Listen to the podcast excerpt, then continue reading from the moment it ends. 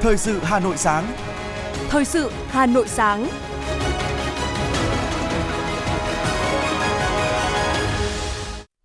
Kính chào quý vị và các bạn. Mời quý vị và các bạn theo dõi chương trình Thời sự sáng nay, thứ Bảy, ngày chín tháng mười hai năm hai nghìn không trăm hai mươi ba. Chương trình có những nội dung chính sau đây.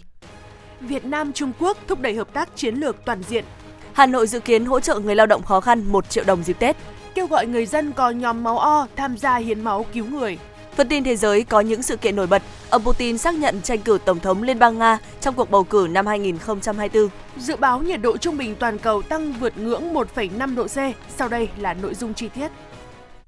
Thưa quý vị và các bạn, nhận lời mời của Tổng Bí thư Ban Chấp hành Trung ương Đảng Cộng sản Việt Nam Nguyễn Phú Trọng và phu nhân, Chủ tịch nước Cộng hòa xã hội chủ nghĩa Việt Nam Võ Văn Thưởng và phu nhân, Tổng Bí thư Ban Chấp hành Trung ương Đảng Cộng sản Trung Quốc, Chủ tịch nước Cộng hòa Nhân dân Trung Hoa Tập Cận Bình và phu nhân sẽ thăm cấp nhà nước đến nước Cộng hòa xã hội chủ nghĩa Việt Nam từ ngày mười hai đến mười ba tháng mười hai.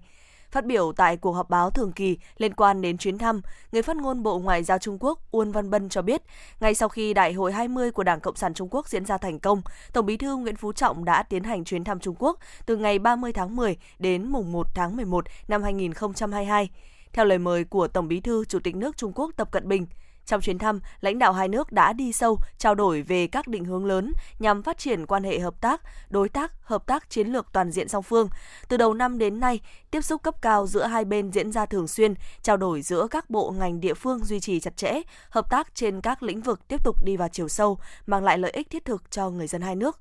Ông Uông Văn Bân cho rằng Việt Nam và Trung Quốc đều là nước xã hội chủ nghĩa, đều đang thúc đẩy sự nghiệp đổi mới và cải cách phù hợp với tình hình của mỗi nước. Việc tăng cường đoàn kết hữu nghị và làm sâu sắc hơn hợp tác cùng có lợi, phù hợp với lợi ích chung của cả hai bên, có lợi cho việc duy trì hòa bình, ổn định và thịnh vượng trong khu vực và trên thế giới. Với nhiều lợi thế trong hợp tác kinh tế thương mại, thời gian qua, trao đổi thương mại giữa Việt Nam Trung Quốc duy trì đà tăng trưởng ổn định và bền vững. Trung Quốc tiếp tục là đối tác thương mại lớn nhất, thị trường nhập khẩu lớn nhất và thị trường xuất khẩu lớn thứ hai của Việt Nam. Thống kê của Hải quan Việt Nam cho thấy, quy mô thương mại Việt Nam Trung Quốc năm hai nghìn không trăm hai mươi hai đạt một trăm bảy mươi lăm phẩy năm mươi sáu tỷ đô la Mỹ, tăng năm phẩy bốn mươi bảy phần trăm so với năm hai nghìn không trăm hai mươi mốt. Trong đó xuất khẩu sang Trung Quốc đạt năm mươi bảy phẩy bảy tỷ đô la Mỹ, tăng ba phẩy mười tám phần trăm, nhập khẩu từ Trung Quốc đạt một trăm mười bảy phẩy tám tỷ đô la Mỹ, tăng sáu phẩy sáu mươi ba phần trăm. Theo báo cáo mới nhất của Bộ Công Thương, trong bối cảnh xuất khẩu sang hầu hết thị trường chủ lực đều giảm, thì Trung Quốc là điểm sáng. Cụ thể, mười một tháng năm hai nghìn không trăm hai mươi ba, kim ngạch xuất khẩu sang Trung Quốc ước đạt năm mươi lăm phẩy chín mươi tám tỷ đô la Mỹ, đảo chiều từ mức giảm hai phẩy hai phần trăm sang mức tăng sáu phẩy hai phần trăm sau mười một tháng, chiếm mười bảy phẩy ba phần trăm tổng kim ngạch xuất khẩu cả nước. Trung Quốc là thị trường nhập khẩu lớn nhất của Việt Nam với kim ngạch ước đạt chín mươi chín phẩy sáu tỷ đô la Mỹ, giảm chín phần trăm so với cùng kỳ năm trước. Nhập siêu từ Trung Quốc ước đạt bốn mươi ba phẩy sáu mươi lăm tỷ đô la Mỹ, giảm hai mươi ba phẩy một phần trăm so với cùng kỳ năm ngoái. Ngày tám tháng mười hai, hãng hàng không Sichuan Airlines bắt đầu khai thác chuyến bay đầu tiên từ thành phố Thành Đô, tỉnh Tứ Xuyên, Trung Quốc đến Việt Nam qua cảng hàng không quốc tế Nội Bài. Đây là hãng hàng không quốc tế thứ ba trong năm nay mở đường bay mới thường lệ tới Hà Nội. Đường bay Thành Đô Hà Nội được Sichuan Airlines khai thác với tần suất một chuyến bay khứ hồi mỗi ngày bằng loại máy bay Airbus A ba hai không A ba hai một. Thời gian bay từ Thành Đô đến Hà Nội khoảng hai giờ mười phút. Hiện tại đường bay Thành Đô Hà Nội mới chỉ có một hãng hàng không này khai thác. Sichuan Airlines là hãng hàng không có trụ sở tại Thành Đô. Việc mở đường bay này sẽ tạo điều kiện thuận lợi cho giao thương đi lại của du khách giữa hai tỉnh, thành phố của Việt Nam và Trung Quốc, từ đó góp phần thúc đẩy phát triển du lịch và kinh tế giữa hai địa phương.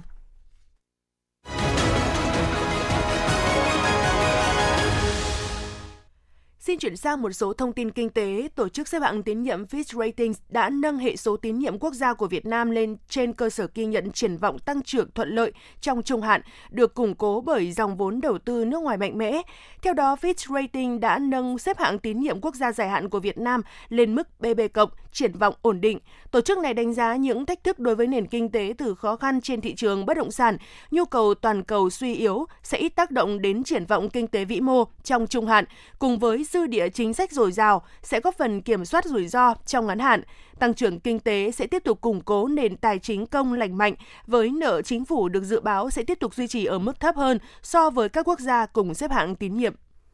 Theo Hiệp hội Lương thực Việt Nam, ngày tám tháng mười hai, gạo chất lượng, mẫu mã đẹp, giá cao. Cụ thể, gạo trắng thông dụng là mười sáu nghìn đồng trên một ki lô gam, gạo thông thái hạt dài mười tám nghìn đến hai mươi nghìn đồng một ki lô gam, gạo hương lài mười chín nghìn năm trăm đồng một ki lô gam, gạo thơm Đài Loan hai mươi mốt nghìn đồng một ki lô gam, gạo Nhật hai mươi hai nghìn đồng một ki lô gam. Về xuất khẩu, giá gạo của Việt Nam chững lại và đi ngang sau phiên điều chỉnh tăng. Theo đó, giá gạo xuất khẩu năm phần trăm tấm ở mức sáu trăm sáu mươi ba đô la Mỹ một tấn và giá gạo loại hai mươi lăm phần trăm tấm dao động quanh mức sáu trăm bốn mươi tám đô la Mỹ một tấn. Tuy nhiên, đây cũng là mức giá cao đối với mặt hàng gạo xuất khẩu của Việt Nam trong năm nay. mười một tháng năm nay, xuất khẩu gạo đạt gần bảy phẩy tám triệu tấn, tương ứng bốn phẩy bốn tỷ đô la Mỹ, tăng mười sáu phần trăm về lượng và tăng ba mươi sáu phần trăm về giá trị so với cùng kỳ năm ngoái. Mức tăng trên là rất khả quan và dư địa cho hạt gạo gia tăng giá trị vẫn còn rất lớn khi lệnh cấm xuất khẩu gạo của Ấn Độ có thể kéo dài đến hết tháng hai năm sau. Ngoài ra, Indonesia,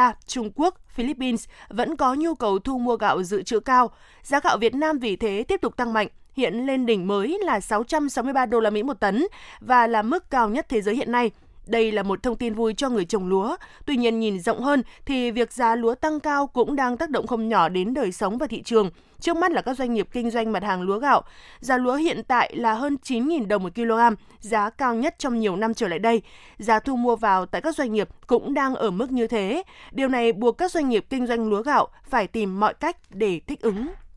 Thưa quý vị và các bạn, phát triển hợp tác xã nông nghiệp có vị trí vai trò quan trọng trong phát triển nông nghiệp, nông dân, nông thôn. Trong bối cảnh mới tạo ra những cơ hội nhưng cũng đặt ra nhiều thách thức đối với phát triển hợp tác xã nông nghiệp, nhất là phát triển bền vững.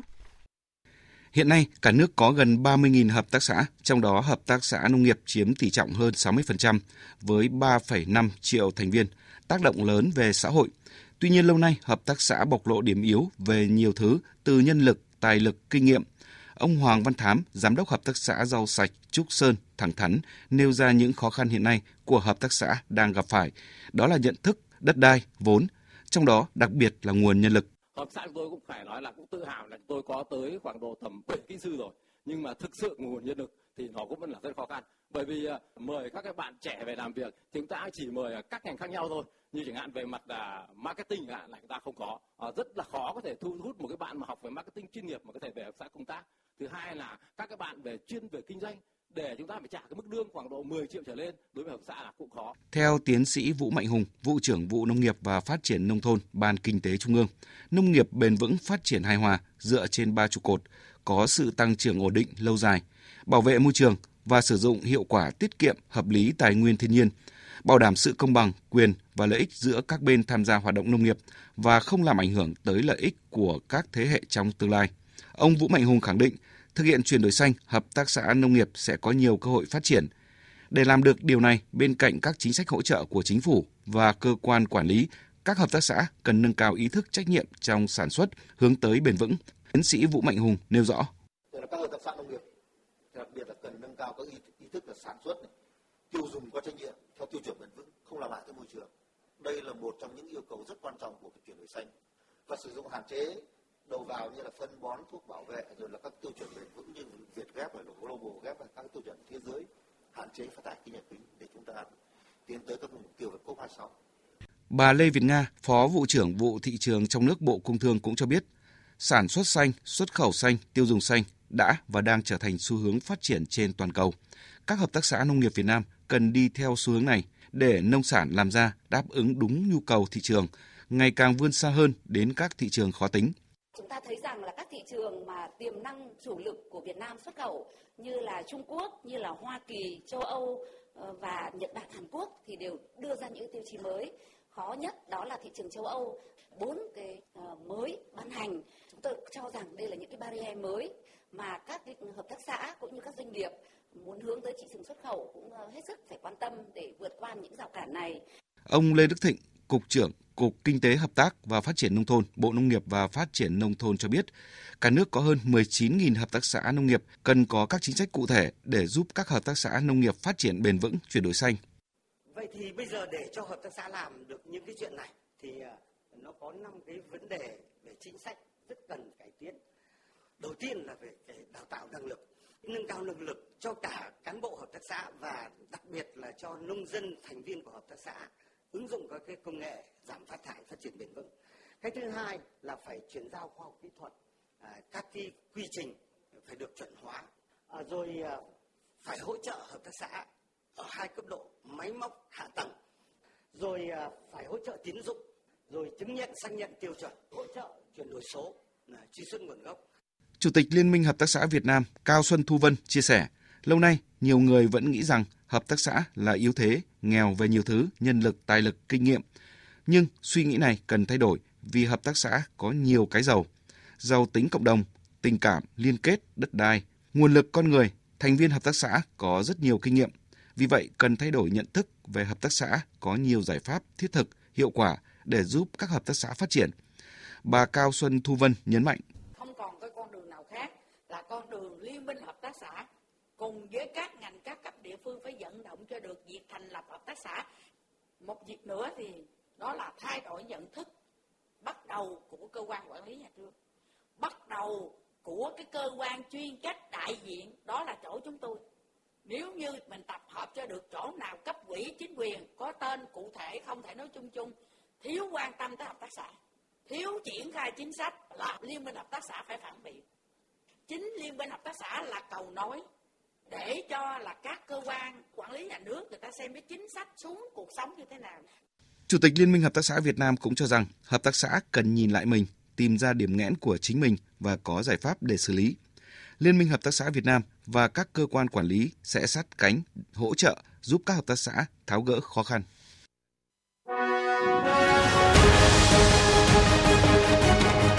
Thời sự Hà Nội, nhanh, chính xác, tương tác cao. Thời sự Hà Nội, nhanh, chính xác, tương tác cao.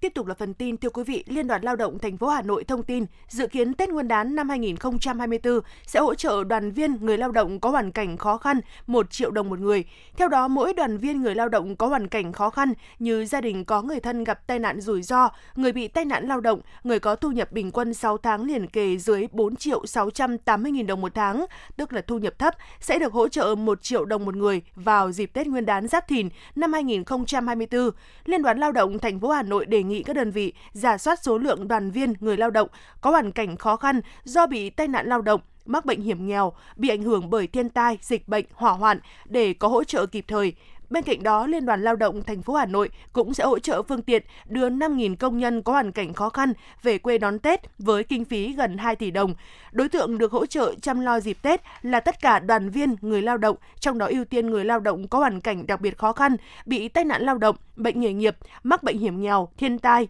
bị giảm thời gian làm việc, mất việc làm, lao động thuộc gia đình chính sách nhiều năm chưa có điều kiện về quê đón Tết, lao động ở lại đơn vị, doanh nghiệp để phục vụ công tác sản xuất kinh doanh vào dịp Tết. Tại Trung tâm Hội nghị Quốc tế Hà Nội, Sở Công Thương Hà Nội đã tổ chức lễ trao danh hiệu cơ sở, công trình xây dựng sử dụng năng lượng xanh năm hai không hai ba cho sáu mươi sáu cơ sở, đơn vị. Phát biểu tại buổi lễ, bà Trần Thị Phương Lan, quyền Giám đốc Sở Công Thương Hà Nội cho biết, phát triển mô hình sử dụng năng lượng xanh cho các cơ sở theo tiêu chí của thành phố Hà Nội năm hai không hai ba là một trong những nhiệm vụ quan trọng thực hiện chương trình quốc gia về sử dụng năng lượng tiết kiệm và hiệu quả năm hai không hai ba trên địa bàn thành phố. Việc trao danh hiệu nhằm tôn vinh các cơ sở doanh nghiệp sử dụng năng lượng xanh cũng như phổ biến, nhân rộng các giải pháp tiết kiệm năng lượng tiêu biểu để các cơ sở có mô hình tương tự đáp ứng, áp dụng, giúp thúc đẩy công tác quản lý sử dụng năng lượng hiệu quả, nâng cao hiệu suất sử dụng năng lượng của thành phố, đồng thời thể hiện quyết tâm của thành phố trong việc tháo gỡ khó khăn, giảm chi phí năng lượng cho doanh nghiệp trong quá trình hội nhập kinh tế quốc tế. Phó Chánh Thanh tra thành phố Nguyễn Trọng Hòa đã chủ trì hội nghị công bố quyết định thanh tra việc chậm đóng bảo hiểm xã hội, bảo hiểm y tế, bảo hiểm thất nghiệp tại một số doanh nghiệp trên địa bàn thành phố năm hai không hai ba. Theo kế hoạch, đoàn thanh tra lập thành ba tổ, mỗi tổ có từ sáu đến bảy thành viên, thực hiện thanh tra tại bốn mươi lăm đơn vị chậm đóng bảo hiểm xã hội, bảo hiểm y tế, bảo hiểm thất nghiệp của người lao động. Thời gian thanh tra tập trung cao điểm vào tháng mười hai năm hai không hai ba. Căn cứ vào kết quả thanh tra, tùy mức độ vi phạm, đoàn thanh tra liên ngành sẽ đưa ra biện pháp xử lý tại chỗ hoặc đề xuất phương án xử lý với cơ quan có thẩm quyền về hành vi vi phạm của các doanh nghiệp.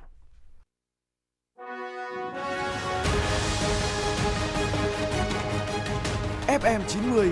cập nhật trên mọi cung đường. ép em chín mươi cập nhật trên mọi cung đường.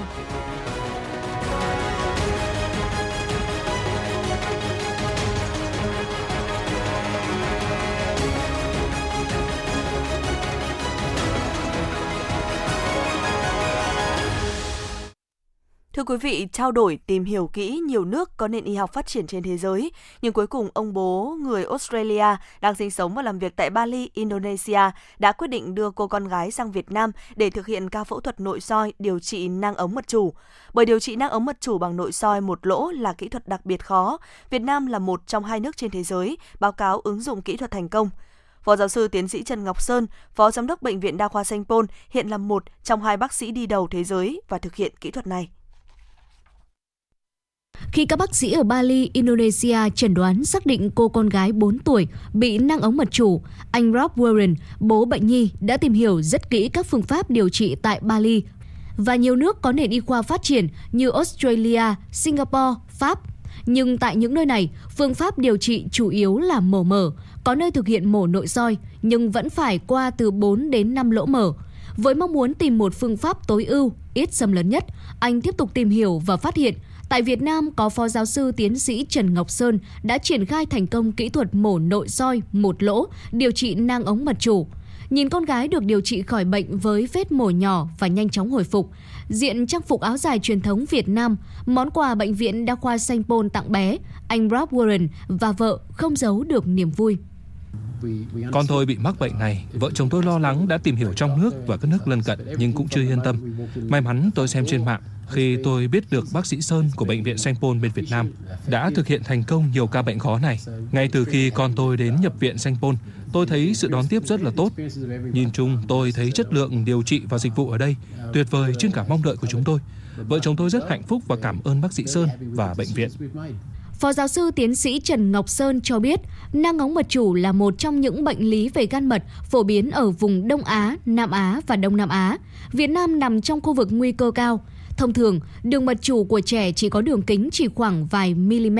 Với trường hợp của bé gái người Australia, qua thăm khám, bác sĩ xác định đường mật chủ có đường kính hơn hai xăng ti mét, giãn thành hình thoi. Dị tật này nếu không điều trị có thể dẫn đến viêm mật tái diễn, có thể rầm rộ hoặc âm thầm. Trong trường hợp cấp tính, có thể dẫn đến viêm mật cấp, viêm tụy, thậm chí hoại tử ống mật chủ, viêm phúc mạc mật. Nếu không điều trị có thể dẫn đến tử vong. Qua tìm hiểu, nghiên cứu từ năm hai nghìn không trăm mười một, Phó giáo sư tiến sĩ Trần Ngọc Sơn đã triển khai thành công kỹ thuật nội soi một lỗ điều trị nang ống mật chủ ở trẻ em. Kết quả này đã được báo cáo tại nhiều hội nghị ngoại khoa trên thế giới, đánh dấu bước tiến của nền phẫu thuật nhi Việt Nam và vang danh quốc tế.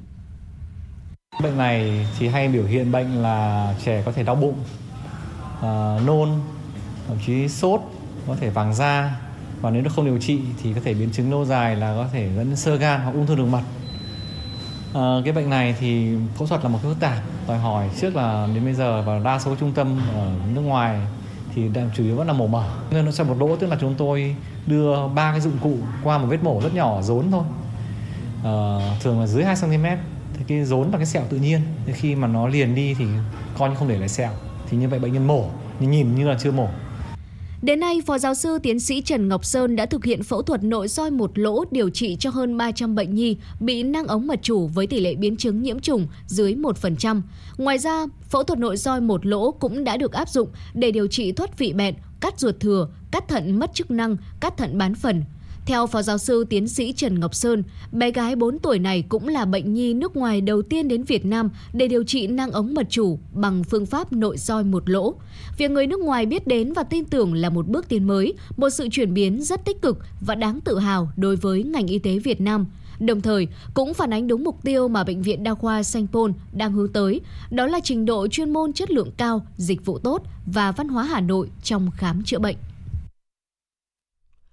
Thưa quý vị, theo tiến sĩ bác sĩ Trần Ngọc Quế, Giám đốc Trung tâm Máu Quốc gia, trong dịp cuối năm và Tết sắp tới, Viện Huyết học Truyền máu Trung ương cần khoảng một trăm mười nghìn đơn vị máu và mười hai nghìn đơn vị tiểu cầu gạn tách trong ba tháng, từ tháng mười hai năm hai nghìn không trăm hai mươi ba đến tháng hai năm hai nghìn không trăm hai mươi tư, để đáp ứng nhu cầu cấp cứu và điều trị của một trăm tám mươi hai cơ sở y tế tại ba mươi mốt tỉnh, thành phố. Với lịch hiến máu dự kiến, viện cơ bản sẽ bảo đảm được nhu cầu này. Tuy nhiên, nhu cầu nhóm máu O hiện vẫn rất cao so với các nhóm khác. Viện Huyết học Truyền máu Trung ương cũng kêu gọi mong muốn người dân có nhóm máu O nếu đủ điều kiện sức khỏe sẽ tham gia hiến máu ngay trong thời gian này.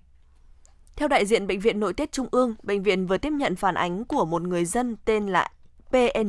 về việc có đối tượng tên hát tê en tự liên hệ hướng dẫn anh N xác nhận việc hiến tạng của chị en tê pê tại Bệnh viện Nội tiết Trung ương và anh N sẽ nhận được số tiền sau hiến tạng là mười bốn triệu năm trăm năm mươi nghìn đồng là chi phí thủ tục khám và làm xét nghiệm. Trước thông tin nói trên, lãnh đạo Bệnh viện Nội tiết Trung ương khẳng định bệnh viện không có dịch vụ hiến tạng và không tiếp nhận bất kỳ ca hiến tạng nào. Người dân cần nâng cao cảnh giác với các thủ đoạn lừa đảo ngày càng tinh vi của những đối tượng xấu, tránh những hậu quả không đáng có. Theo đó, khi cần liên hệ, cần xác minh các thông tin nghi ngờ, người dân có thể liên hệ đến đường dây nóng chính thức của bệnh viện tại cơ sở Tứ Hiệp, Thanh Trì, Hà Nội qua số hotline không chín sáu bốn tám bốn hai năm hai bốn hoặc đường dây nóng cơ sở Thái Thịnh qua số hotline không chín sáu bảy tám bốn một sáu một sáu để được cung cấp các thông tin chính xác nhất. Với hai phẩy ba triệu học sinh, Hà Nội có số lượng học sinh đông nhất cả nước. Cùng với đó là sinh viên, học viên của hơn một trăm trường đại học cao đẳng, trung cấp, những đối tượng có nhu cầu lớn trong việc nâng cao năng lực ngoại ngữ, kỹ năng. Đây là điều kiện thuận lợi cho các trung tâm ngoại ngữ. Cùng với đó là yêu cầu đặt ra đối với các cơ quan chức năng trong việc quản lý, cấp phép, thanh kiểm tra. Giám đốc Sở Y Giáo dục và Đào tạo Hà Nội Trần Thế Cương cho biết, thời gian tới Sở sẽ đơn giản hóa các nội dung, quy trình giải quyết các thủ tục, phối hợp với các ban kiểm tra liên ngành quận, huyện, thị xã, tăng cường thanh tra tình hình hoạt động của các trung tâm ngoại ngữ. Đội quản lý thị trường số hai mươi tư phối hợp với đội cảnh sát điều tra tội phạm về kinh tế ma túy, Công an huyện Hoài Đức vừa bất ngờ kiểm tra một nhà xưởng tại xã Song Phương, huyện Hoài Đức, Hà Nội và phát hiện một số lượng lớn các bình khí en hai o hay còn gọi là khí cười đang được chủ cơ sở này sang chiết trái phép để bán ra thị trường kiếm lời.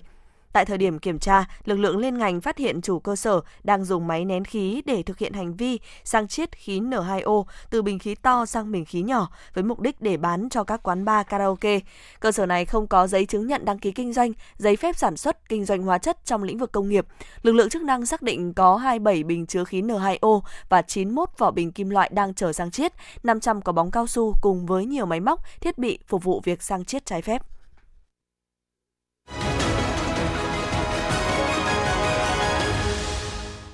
Xin chuyển sang phần tin thế giới. Hãng thông tấn nhà nước tát cho biết, Tổng thống Liên bang Nga Vladimir Putin nói ông sẽ tranh cử Tổng thống trong cuộc bầu cử Tổng thống năm hai không hai tư. Đây là lần thứ năm ông Putin tranh cử Tổng thống Liên bang Nga. Trong trường hợp giành chiến thắng, ông Putin sẽ tại vị thêm sáu năm nữa, cho đến năm hai không ba mươi. Trước đó, vào ngày bảy tháng mười hai, Thượng viện Nga đã thông qua nghị quyết ấn định tiến hành bầu cử Tổng thống Liên bang Nga vào ngày mười bảy tháng ba năm hai không hai tư.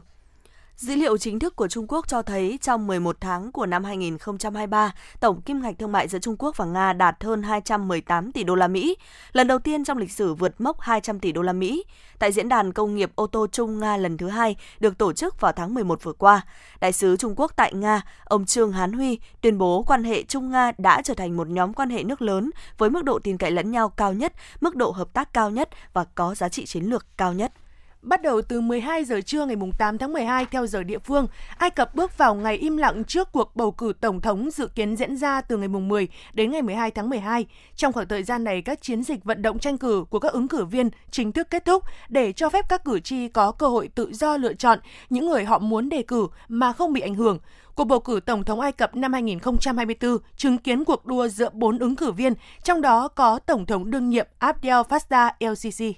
Quân đội Na Uy đang triển khai huấn luyện binh sĩ chôn cất đồng đội và đối phó với thiệt hại về lực lượng nhằm củng cố tinh thần của người lính cho các trận chiến quy mô lớn. Hãng truyền thông en rờ ca đưa tin cuộc huấn luyện này nằm trong khuôn khổ cuộc tập trận quân sự tại thao trường Setermon ở hạt Troms, phía bắc Na Uy. Theo đó, ngoài việc huấn luyện các hoạt động chiến tranh cho binh sĩ, quân đội Na Uy cũng chú ý đến khía cạnh tinh thần của lính tráng, bao gồm cả việc chôn cất đồng đội trên chiến trường.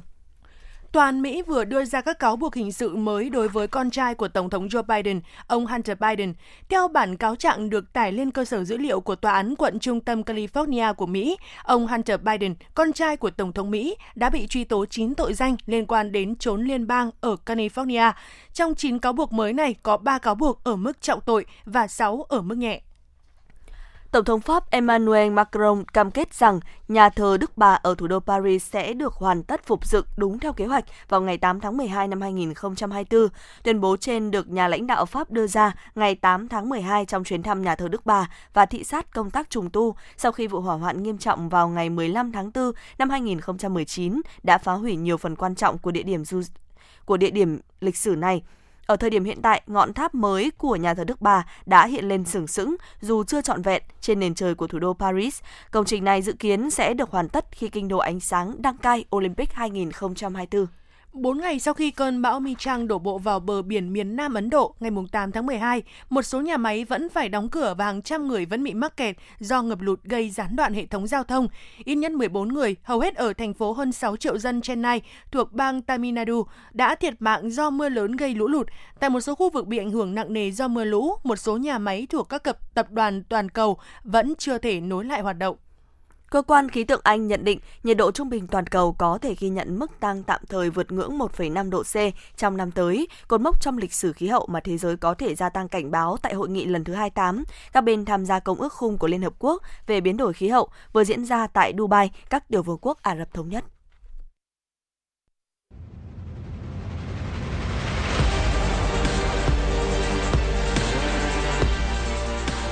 Bản tin thể thao.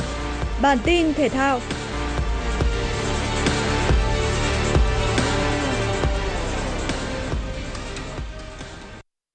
Sở Văn hóa, Thể thao và Du lịch tổ chức đón, tuyên dương khen thưởng vận động viên Bùi Xuân Nhật khi nhà vô địch thế giới vô vi nam về đến Tam Kỳ. Tại giải vô địch vô vi nam thế giới lần thứ bảy diễn ra tại Thành phố Hồ Chí Minh hồi cuối tháng mười một năm hai nghìn không trăm hai mươi ba, với màn trình diễn xuất sắc trước các đối thủ đến từ các nước, Bùi Xuân Nhật nội dung đối kháng hạng cân sáu mươi tám ki lô gam đã giành huy chương vàng một cách thuyết phục. Trung tâm đào tạo thi đấu thể dục thể thao Quảng Nam đã trao thưởng năm triệu đồng cho vận động viên Bùi Xuân Nhật. Đồng thời cho biết sẽ làm báo cáo tờ trình tham mưu cho Sở Văn hóa, Thể thao và Du lịch, đề nghị Ủy ban Nhân dân tỉnh khen thưởng theo quy định. Nhấn mạnh thành tích xuất sắc của vận động viên thuộc biên chế của Trung tâm Đào tạo thi đấu thể dục thể thao Quảng Nam đã làm rạng danh cho thể thao Việt Nam nói chung, thể thao Quảng Nam nói riêng tại giải vô địch vô vi nam thế giới. Phó Giám đốc Sở Văn hóa, Thể thao và Du lịch Tào Viết Hải mong muốn vận động viên Bùi Xuân Nhật tiếp tục nỗ lực tập luyện, giữ vững phong độ để thi đấu thành công trong thời gian tới, nhất là mục tiêu cao nhất tại Đại hội thể dục thể thao toàn quốc và những giải khu vực quốc tế khác.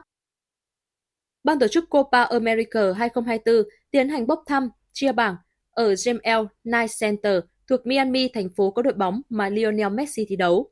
Kết quả bốc thăm đưa nhà đương kim vô địch Argentina vào bảng A. Argentina gặp Chile, Peru cùng một đại diện chưa được xác định.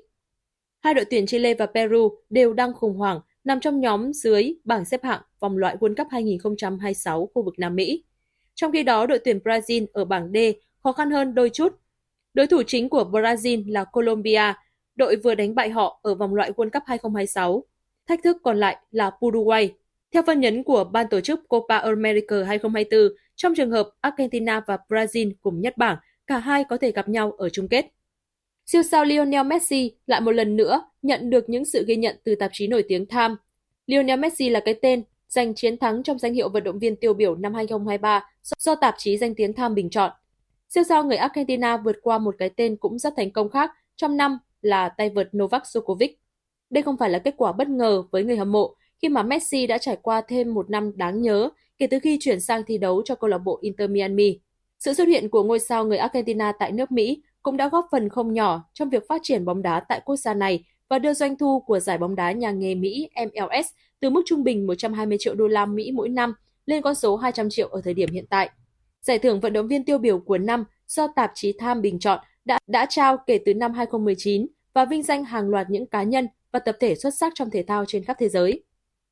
Mới đây, ban tổ chức hệ thống giải pê giê a Tour đã công bố danh sách năm golfer dẫn đầu trong cuộc đua tay golf xuất sắc nhất năm hai không hai ba, bao gồm Scotty Scheffler,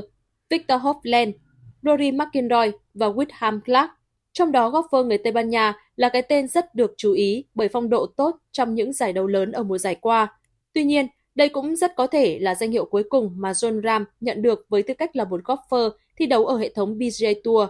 khi mà báo chí Mỹ cũng đã đưa tin về việc golfer này đang trong quá trình thỏa thuận để chuyển sang thi đấu cho LIV Golf trong thời gian tới.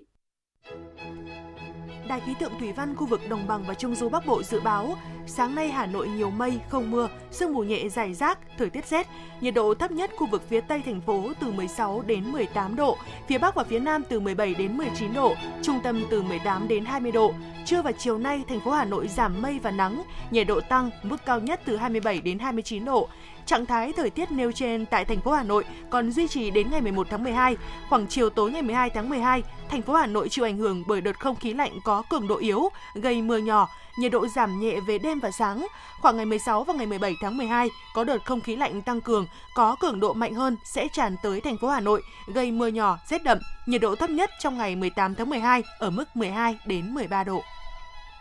Quý vị và các bạn vừa nghe chương trình thời sự của Đài Phát thanh Truyền hình Hà Nội, chỉ đạo nội dung Nguyễn Kim Khiêm, chỉ đạo sản xuất Nguyễn Trung Sơn, cố vấn chương trình Uông Ngọc Dậu, chịu trách nhiệm tổ chức sản xuất Trà My, chịu trách nhiệm kỹ thuật Phạm Lê Minh, tổ chức sản xuất Kim Oanh cùng phát thanh viên Hồng Hạnh Thúy Hằng, kỹ thuật viên Duy Anh thực hiện. Xin chào và hẹn gặp lại trong chương trình thời sự sau.